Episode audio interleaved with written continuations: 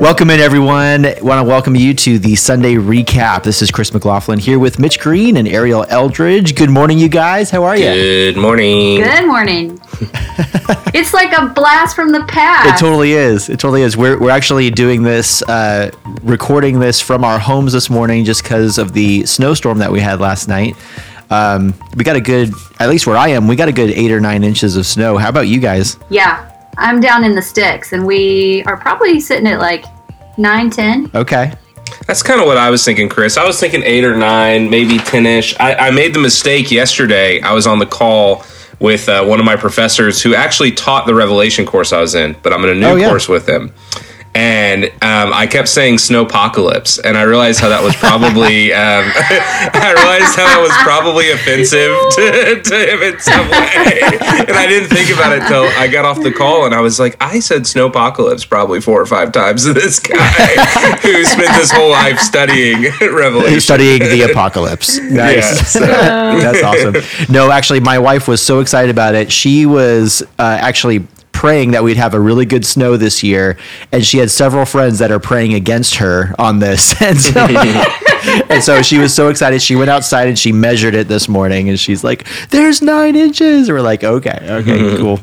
She is she is Christmas to the core. yes, absolutely, absolutely. which that's sweet. Well, this week we just want to let you know that you can still jump into some of our classes that we're offering to you guys. Uh, we have a couple great classes that are starting, that actually started uh, this last Tuesday, and uh, that's our Story of Scripture class and Basic Apologetics. But then next week, um, two other classes are starting. That's our Financial Peace class and our Psalms class. And so uh, if you'd like to jump into any of those classes, you can still do that. You can just go to stonescrossing.com slash discipleship and uh, sign up there. And if you have any questions about that, just reach out to us. We would love to love to help you to get connected into those classes this semester.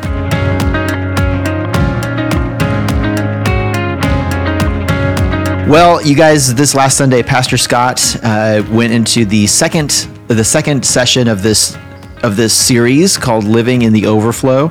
Um, we're looking at throughout this whole series. It's really a series on Psalm 23, which is one of the most loved psalms. Uh, I mean, people for centuries have loved the psalm. What, what what is it about this psalm that people always love to just go back to? Why do people love it so much? Why is it so refreshing for them?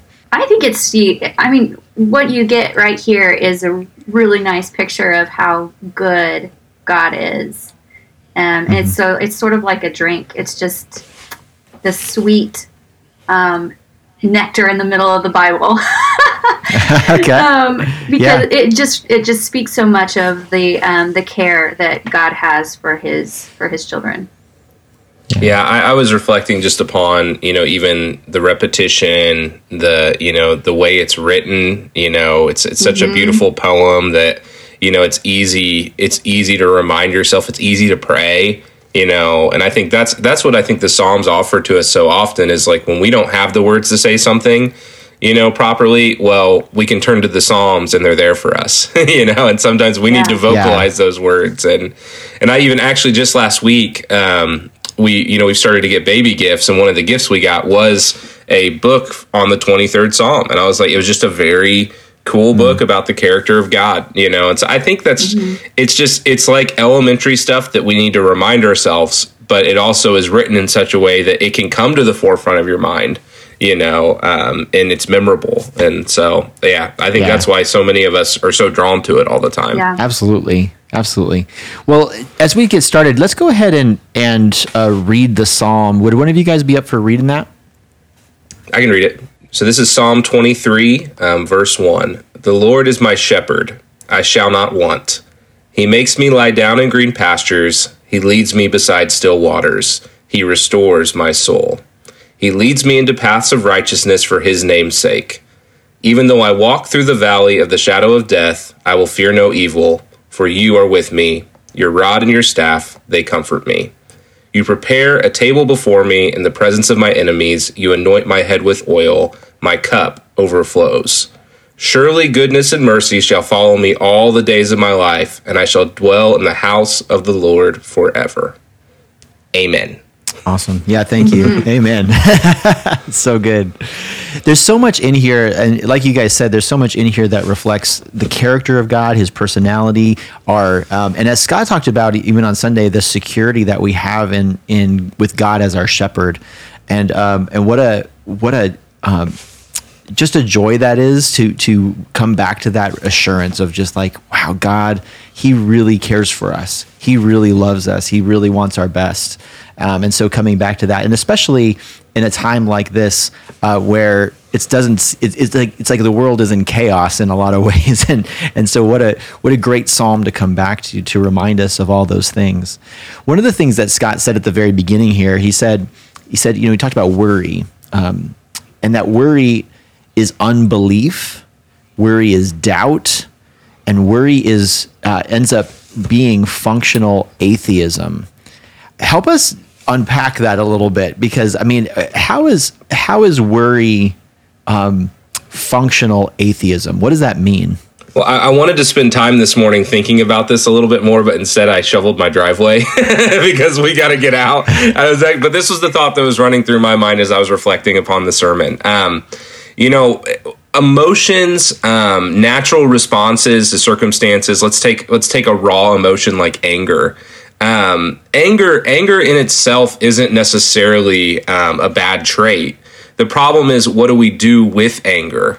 And so i was you know and this may be a question even to kind of turn back to you guys. I was trying to kind of reflect where is worry at on that spectrum? You know is worry mm-hmm. is worry the response um, to an emotion or is worry the raw emotion? Um, because to me, I think what Scott was really describing is when, you know, say we have a feeling of anxiousness, or we have a feeling of fear, or we have a feeling of um, frustration, we then tend to take that feeling and we kind of sit on it and we fret on it and it becomes worry which then is almost a response mm-hmm. to the circumstance that's happening in our life and i think when we do that um, what we're saying functionally, which is kind of what Scott's talking about, which has been a real. Um, we've been reading this book called Lead Together as a Staff, and I've been thinking about this a lot. Just what is functional theology?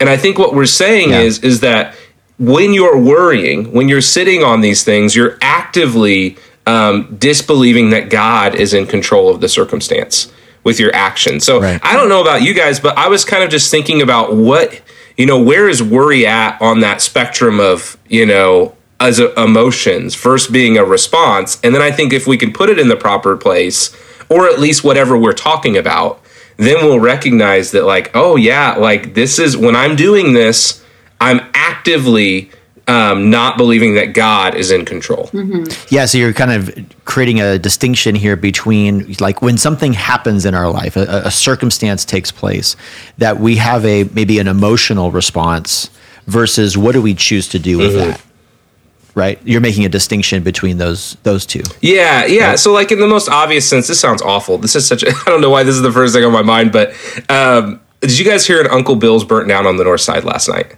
Yeah, yeah. Super sad scenario. So Uncle Bill's burns down, all these animals die. This is just you know so it elicits um, an emotional response you know as something you know no matter how you care about animals it's just something that you think's awful. Well do i do i take those raw emotions of you know frustration anger sadness and i turn to say well why didn't they have the proper fire alarms in that uncle bill's? You know what I'm going to go straight down the street to our Uncle Bill's and I'm going to, you know, chew out the owner because he needs to have the proper fire alarms. You know, well, that's an anger situation, but the reality is my frustration, you know, my my fear, my concern, it's grounded in in a response that is not it's human. You know, you're going to have those responses. I don't want to say that they're they're of God all the time, but but how we handle those responses is when it becomes a problem. And I think what we're seeing right now is that we're living a life of worry where this passage mm-hmm. is really talking about um, how to live a life without with with without lack you know without with everything you know and so i think yeah. i think that's that's kind of what i'm trying to position is like what are these what are we doing um, in the ways that we're living our lives right now and they probably say something about the way that we're responding to god And you know, if it's our Yeah. anger, if it's our fear, if it's our frustration, if it's our worry, it sometimes it's a reflection of your functional theology, which is just what do you think about God? And and so I, I guess though I think it's important to kind of make sure we categorize what we're talking about as it relates to worry mm-hmm. before we even say like don't do it. you know.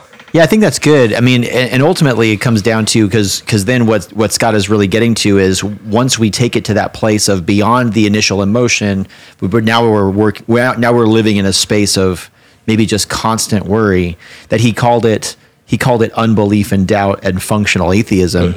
Um, which is kind of a shocking statement in a lot of ways because I mean the the the thought that we could be Christians and yet function as an atheist. I was just thinking about where where sin really like comes from. You know, I've been doing a lot of reading, um, and I just told you guys this morning I'm reading about original sin. Just what sin happened in the garden and what sin continues to today seems to come out of this idea that God is holding out on us, and we have to go after what we truly need and want.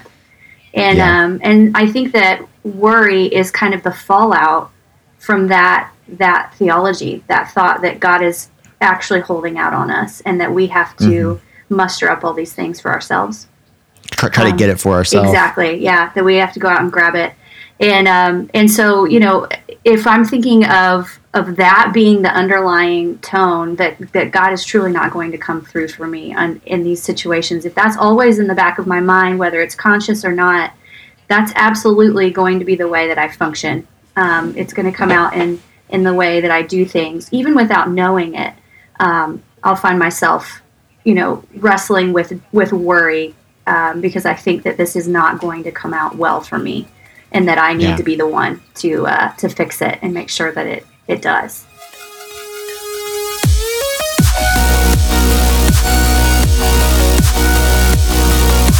Now, what's interesting about this verse, verse one, is kind of the focus of what Scott was talking about, and and when you look at the the Hebrew translation uh, or, or the Hebrew uh, original, um, the the the passage could be literally translated. It says, "The Lord is my shepherd," or "Yahweh my shepherd," um, and that second phrase.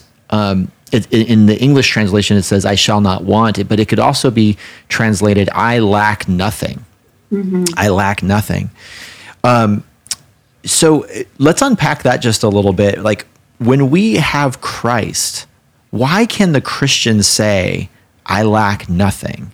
There's a whole new um, there's a whole new level of provision that once you're uh, united with Christ, you get to to experience, and um, I think that it's I think that it's looking beyond the circumstance of this world into eternity, and that's just something that um, if you don't believe that eternity is real, there's nothing there but but what we have in front of us and what we can see and what we can touch. Um, and so, you know, what what difference in worldview there is is so big and so vast that we as as Christ followers can take our our eyes off of the um, the world around us and know that we lack nothing because everything we truly need will be fulfilled. Yeah, I, I, I've been sitting a lot in um, Philippians chapter one and chapter two, and you know Paul's talking about his imprisonment, and and you know he says to live to live is Christ and to die is gain, and and we've used that verse to say a lot of things, but but really what Paul is saying is that he desires nothing more in this life or in the life to come than union with Christ. Um, I keep trying to come up with this word in my mind, and you guys probably know what it is, and I can't think of it, but it's like supreme something. But think supreme, think ultimate, think the utmost important thing in your life. And Paul is saying that his union with Christ is that.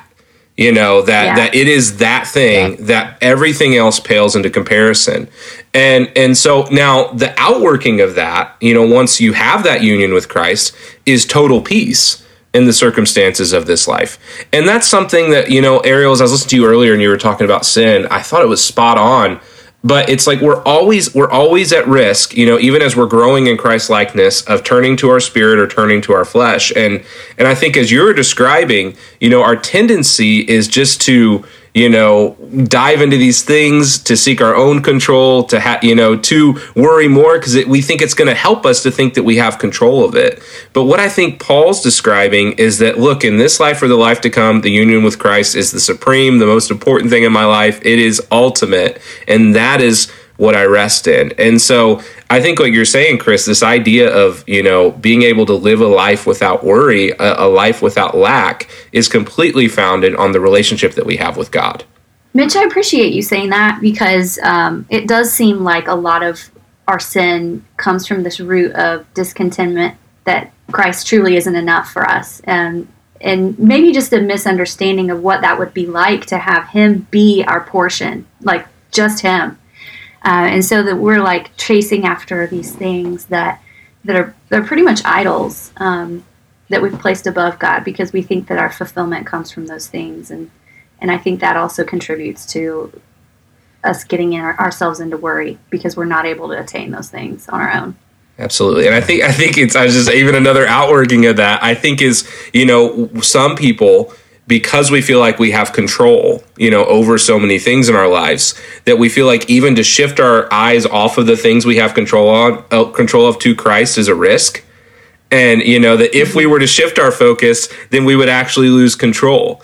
And it's like there's just nothing that's farther from from being true you know and and if you right. really ask yourself just even say in your flesh what is the desires that you want? Like let's move away from the spiritual side. You want peace. You want security. Well those things are only offered in christ. And i think you know i mentioned this briefly last year last week but you know like we look at what's going on in the world with like this the stock market things that we just assumed you know have a system to them.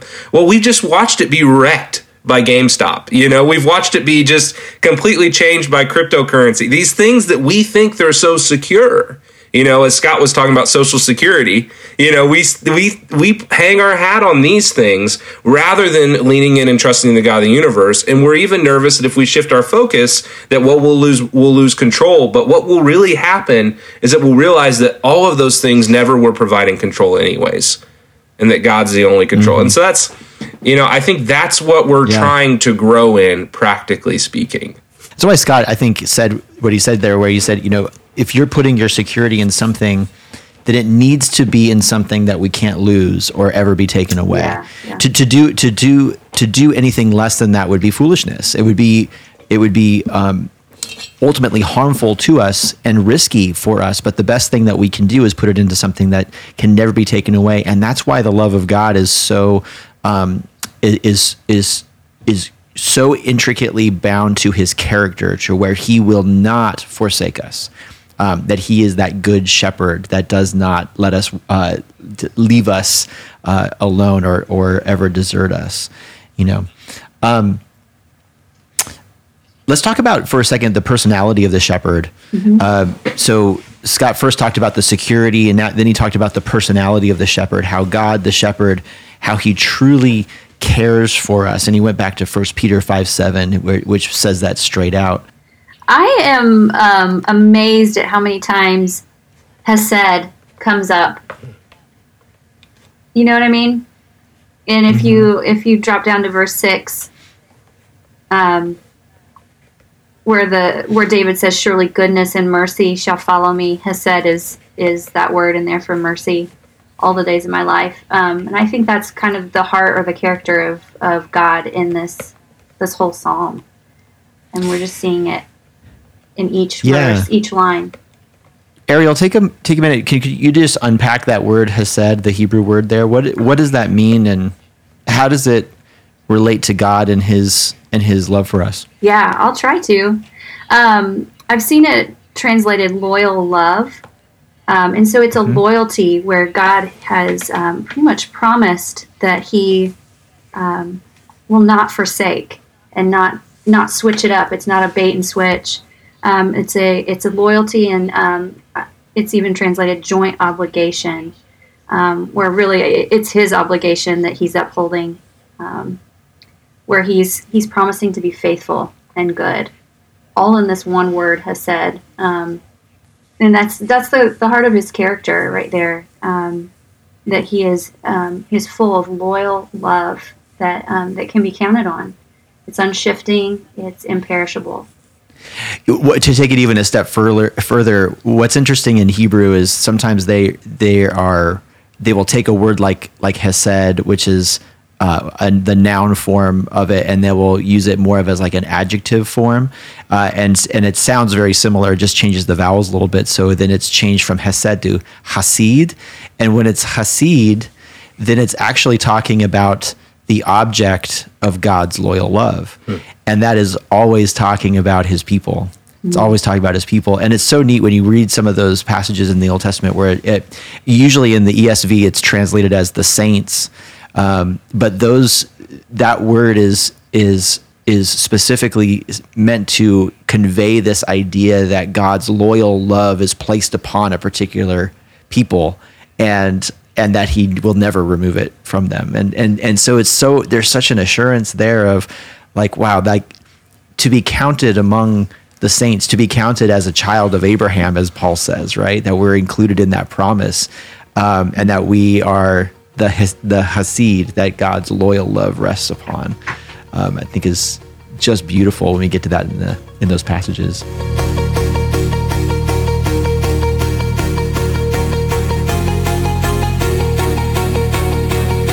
Well, Scott continued to talk about how worry ends up actually being foolishness, and he jumped over to Matthew chapter six to illustrate this, which was interesting because um, I, I, think we we just preached on like we just preached on this recently if i remember right. I think we talked about this fairly recently. But matthew chapter 6 is the story where um, uh, where jesus is teaching in the sermon on the mount and and in that teaching he says to not be anxious about anything because of how much the father cares for us and cares for uh, not only his creation but he cares for people. Um, why is the difference here between all the animals and the plants and the flowers and stuff between that and then humanity. Um, why is that such a big deal for Jesus' argument here about not worrying? Well, I think when when Jesus talks about this, it, it's so interesting that Scott pulled out the fact that he's speaking to humanity as um, as imperishable recipients, um, mm-hmm. and so he uses all of these examples of the way that um, the Father cares for things that are perishable. Like it even talks about, you know, the, the flowers of the field, the, the lilies of the field, and, and then they are um, thrown into the furnace. You know, they, these are things that are not going to last, but God still cares for them. Um, and I just really appreciated how Scott pulled out the fact that humanity is is everlasting, um, and how much more would will our heavenly Father care for us because we are um, we are eternal beings. Yeah. Yeah, I mean, I've talked about this before, but and, and Ariel, you're you're the current resident expert, so you might even be able to get more clarity on this. But um, doubtful. Well, just just talking about human identity and the idea, you know, again, there's there's these angelic beings, as you were saying, just to break it down, these spiritual beings that you know exist, you know, before humanity, and then God creates the animals, and so we're this kind of unique being that's you know a spiritual being with animalistic desires that has a unique mm-hmm. relationship with God on this earth. But we have a union with him that these animals don't. They're not spiritual beings. And so and, and I think we could even take it further and say there's also the Imago Dei piece oh, yes. as well. Mm-hmm. Oh, yeah. yeah. that's what that's what I'm drawing so, from so, that passage, but I'm not not describing it. But yeah, for sure. And I and yeah. I would just say so we have this relationship with God that is unique to us while we're here on this earth. And so that is what, you know, the passage is drawing from in Matthew is that, you know, why would God not care for you if you can look at creation and see that he has things in control, that he has things in order. You mm-hmm. look around you and you, it should be a testament to how great God is, you know, and that God is in control of things. And I, I think sometimes, again, in our world where things get more digital, things get more man-made, they get more created, uh, more, more, hu- you know, created by human hands. It's harder sometimes to just be aware of those obvious things. You know, like I was, mm-hmm. I was yeah. looking outside the window yesterday, and I was reflecting on there was a robin out by my bird feeder. so I'm a bird feeder guy. Probably didn't know that. New, new, new announcement. I didn't I, know that. I think bird feeders are sweet. So there's a robin out by my bird feeder, and I'm just reflecting. I'm like, this robin is here. You know, I feel like he's not supposed to be here, but due to the orders of things, due to the way that God created him, he's here right now and he appears to be fine you know and so and, and and we you know we build these structures where for me it's like i'm struggling with you know to keep my keep my furnace right now um, i have a water i um uh, what is it like a, a a whole home humidifier that's kind of struggling to work right now. And it's like a man made thing that I rely upon versus the creation. It's a small example, but what we see is that, you know, God has all things tightly knit together within creation. But sometimes we get so bound by relying even on our own human things, you know, that it's harder for us to mm-hmm. reflect in such a way that we can just see that God seems to have it knit together. You know, we have to remind ourselves Yeah. of that.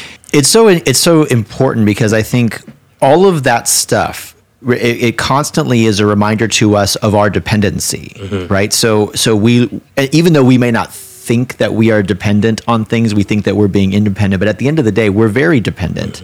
Um, and and and and really, what we have to recognize is that our dependency, as as we place it on these other things, um, those other things are ultimately going to fail us. But then placing it in Christ is is really the only place that we can safely put that dependency because Christ will never fail us.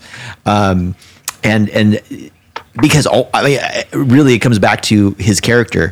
He is the only thing, the only one who is not dependent on anything.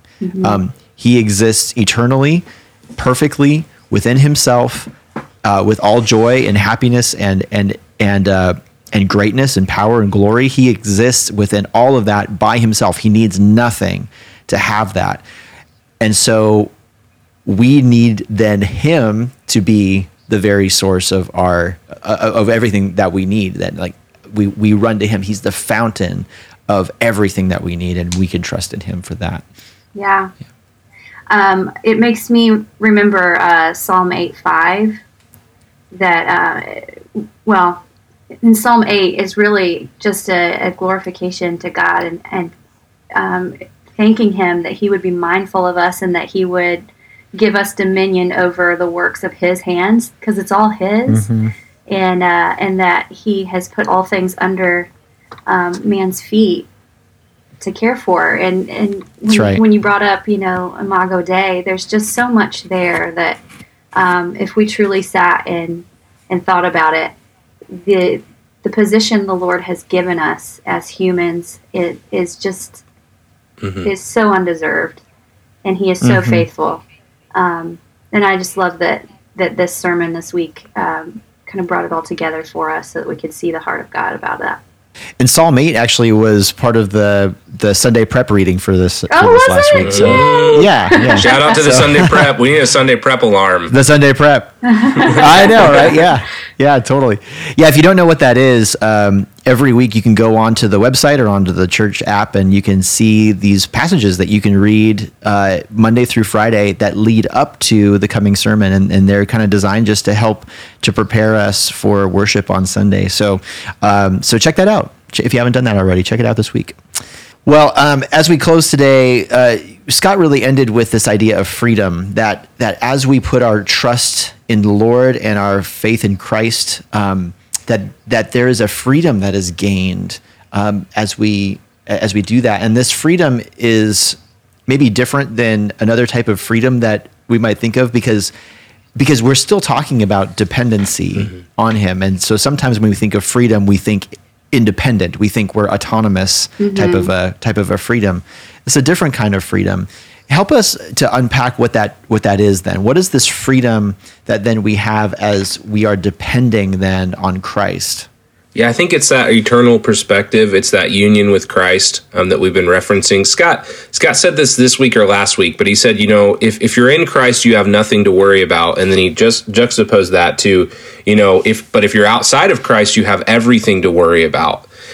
And Everything, and I yeah. think I so so I think it would be fair to say that in our flesh, in our bodies, that worry is natural but in Christ, um, we're offered a peace that's that succumbs that worry. And so, so what I mean by that is that we shouldn't be surprised that our world is tremendously filled with worry and fear, um, but the reality is that we have a peace that's offered in Christ, not only f- for the world, but for ourselves as we're going through these circumstances that cause us to worry. And so, you know, I, I, imagine almost everybody that's listening to this, you know, is a believer. It's a part of our church. We don't really promote this outside of our church, but but I think that's the worldview that we need to have. That we need to not be shocked, you know, when everybody around is worried because their hope really is in the circumstances of this world. Um, I also think that's one of our great testimony, you know, testimonies for the gospel in this season is that we can have um, a peace and a union with Christ in spite of our present circumstances. Um, and so I think it's it's reminding ourselves of that, as Scott said, you know, daily. You know, reflecting upon the goodness of God. You know, re- creating space for that in our life, and then recognizing um, that when those you know outside of the church are struggling with things, well, you've got a message for them um, and I think I think you know while on Sunday we're going to focus on the opportunity to kind of receive that message. I think in this context it's important to focus on what is the worldview that we operate with that we can offer to the people that we're with every day. You know, when somebody mm-hmm. is fearful, how can you offer peace? You know, for them, um, not a fake modeling yeah. of it, not ignoring their difficult circumstances, but really showing them that there's an eternal hope in spite of um, whatever circumstance you or they may be going through. Yeah, that's really tough too, because sometimes doing that lovingly mm-hmm. Um, and, and, or gently is not uh, the easiest thing to do. Um, just let's just take a minute and and dig into that just a little bit. What might what might that look like to to really lovingly help people to to see that like like hey, you know, you don't have to worry. Um, you know, so I mean, let's take a really practical example. People are worried about um, politics right now. People are worried about um, uh, coronavirus. Um, what do we do with that? How do you help? How do you help people to maybe let go of some of that worry and trust mm-hmm. the Lord within the midst of it? And I mean, they seem like legitimate things that we should be worried about. Mm-hmm. Uh, you know, so so what does that look like? I think you're right, Chris. I think they they truly are legitimate things to worry about, and I think that it's right. okay to lean into that for a second and say, you know, that if this is all there is, we should be very worried. Um, mm-hmm. But the good news is that this isn't all there is, and uh, and then give them the hope of the gospel, give them the hope of eternity that is imperishable. Um, because you know the same thing whenever whenever someone passes away, it's so hard to know what to say. Mm-hmm. Um, we struggle with words all the time. Um, if you've ever been to a funeral, it's so hard to know what do I say to this person to encourage them because we always feel like we need to, right? Um, but really, sometimes it's okay to just sit in the this is not supposed to be this way. Death was not supposed mm-hmm. to be the answer or the end. Um, and and for us to pretend that these things aren't happening and that they don't carry weight in the lives of unbelievers would be ridiculous. And so mm-hmm. um, I think it's I think it's absolutely okay to lean into those things and then offer the hope that comes from Christ. Mm. And, and and I do want to be clear too. I mean, I I think there's a these are sensitive issues. Like I think yeah. there's a delicate balance with a lot of this stuff. I mean, um, I know people that are on. Let, us just take the coronavirus and masking issue. I know I know people who are on one side of it saying no, we need to mask for everything and double mask and and make sure that we're staying home as much as possible. Mm-hmm. Uh, and then I know people on the other side of it that are like, I'm never going to wear a mask. I'm going to go out, do what I want to do. You know, and I know people in both camps who I would say are wonderful, faithful Christians. You know, and so it, it's just, it's such an interesting dynamic. But but at, at the heart of it is it's I don't think it's a question of whether you mask or not mask. I think it's a question of are is your heart worried? Yeah. Um, are you are are you are at the core of your being? Are you trusting the Lord, or uh, or are you trusting in in man uh, and um, and our own um, our own devices to try to protect ourselves and, and all that sort of stuff? Um, I, so I don't think I don't think masking or vaccinations or anything that's not the issue. The issue is what's going on in your heart. Um, yeah, that, yeah, and I would, say, I would say, am I no, Chris? Right? I mean, I mean, practically speaking, it's, it's as I was thinking about it. I think, you know, we. I don't know if it's because we we're prideful. Um, I don't know if it's because we're still dealing with sin in our lives, but I think we have a hard time at at even being willing to analyze our own actions because we want to make sure that we just feel mm-hmm. like they're right and justified. And I think no matter who you are, um, you should be able to ask yourself the question um, what is behind my actions? What motivated me to do this decision? And I think um, right. because we're still wrestling with sin and flesh, you're going to find more often than not that no matter what decision you're making, there's a fleshly component to it and then there's a seeking God component to it. And I think our goal is to try to, you know, repent and, you know, remove um, as best we can that fleshly component, at least for our next decision. So it's like we need to be able to look back at yeah. all of the decisions in our life and say, why did I do this? It's a lot easier 10 years, you know, ago to reflect on that than it is now, probably because our pride and it feels less personal. I was listening to a pastor last night that was talking about when he went to start um, a church that part of his motivation was that he just felt like he was just so much smarter than everybody else in the room. And and he's like, but at the point in time, he would have never recognized that. And and he said, you know what he did also didn't recognize from the other side that he didn't deeply love those people. Um, that he was with in his body. And I was like, man, what a good, honest reflection of two sides. You know, he felt gifted that's a good reason to maybe go do something. And on the other side, you know, he recognized that actually I just didn't care deep enough for them or it would have been harder for me to go. I think we need to kind of walk that discernment process with all of our decisions going forward, the current situations we're in, and say, you know, okay, why do am I so fired up about this issue? You know, why am I drawn to watching this, you know, on TV? Um, why am I drawn to encourage my kids to do this thing? You know, why am I drawn myself, you know, to go make this decision? And that can go into every area of your life. And I think once you start to answer those things, if we're really honest with ourselves, even if we're not honest with whoever we're going to talk to about it, what I recognize time and time again is that while there might be a healthy component to it, there's always at least a small component of it that I'm making this decision out of my flesh. And I need to make sure that I try to rid myself of that time and time again. Mm-hmm. Um, and, and I think that's that's what you're describing is that that we have to be willing to say that our decisions that we're making um, that we're trying to even discern god in that the enemy can you know use those things against us but also that just in our flesh we're going to be drawn towards uh, making other things the idols of our heart and I think if we're unwilling to analyze that, then we're we're in real danger. you know, and so I think we gotta yeah. we gotta walk that process over and over and over again with small decisions and big decisions, and try to submit ourselves before God. And I pray that over time that God will grow me in Christ likeness. Yeah, I mean, this is what faith is. Faith is faith is where we are intentionally looking away from ourselves towards the person and work of Christ. And and as we do that, as we because and, and that's and that's why that's why faith is not a uh, a, work that we do. It's actually a a, a surrendering of our works. it's a it's a surrendering yeah. of of our abilities and our dependency on ourselves to look to the one who actually can help us. Yeah. And and uh, and so it's it's looking to him and him alone.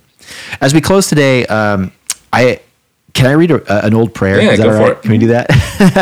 this is just a short old prayer. Uh, this is from the time of the Puritans, and uh, it's on Psalm 23. And as as I read this, and you can pray along with us um, as you hear this, but listen to the words of this, how it encapsulates the the psalm itself, um, the, the the the thrust of the psalm, and what we've been, been talking about here. He writes, "Eternal and ever, everlasting Father." Fountain of all felicity, we render thee praise and thanks that thou hast made known to us our pastor and defender. And pastor here means shepherd. So, our shepherd and defender, who will deliver us from the power of our adversaries. Grant unto us that we, casting away all fear and terror of death, may embrace and confess thy truth which it has pleased thee to reveal to us by thy Son, our Lord and sovereign Master, Christ Jesus. Amen. And I just love, I love the part where he says there at the end that it's like, would you grant to us that that we, um, as we cast away all fear and terror of death, that we would embrace and confess your truth. Um, That's what I, I think. That's what we hope for. that's what we hope for our church.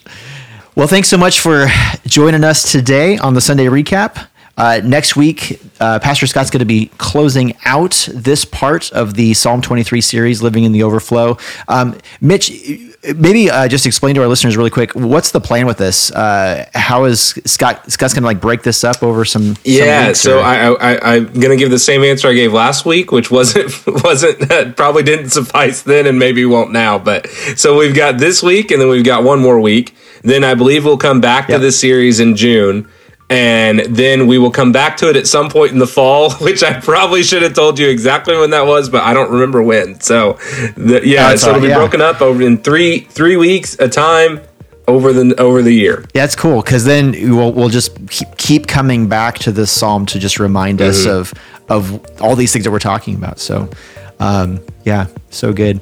Well, thanks so much, you guys. Stay warm out there. We hope that you'll join us next time on the Sunday recap. We'll see you then.